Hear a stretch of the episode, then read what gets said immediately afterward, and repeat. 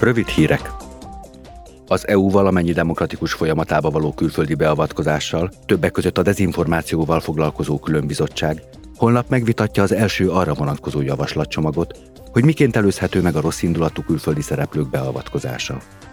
A szövegtervezet a 2024-es európai parlamenti választásokat fenyegető lehetséges veszélyeket is vizsgálja.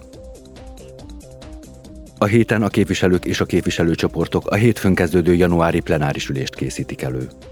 Strasbourgban az európai parlamenti képviselők megvitatják a tanács svéd elnökségének prioritásait, értékelik a decemberi uniós csúcs találkozó eredményeit, és megvitatják a bizottsággal az Ukrajna elleni agresszió büntettével foglalkozó törvényszék létrehozását.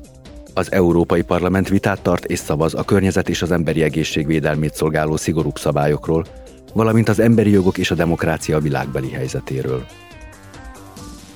Az Állampolgári Jogi Bel- és Igazságügyi Bizottság holnap szavaz arról a javaslatról, amelynek célja, hogy felszámolja azokat az akadályokat, amelyek gátolják a más uniós országban lakóhelyen rendelkező uniós polgárokat abban, hogy szavazzanak a helyhatósági választásokon. A javaslat azt is lehetővé tenni, hogy ezek a polgárok jelöltként induljanak a helyhatósági választásokon.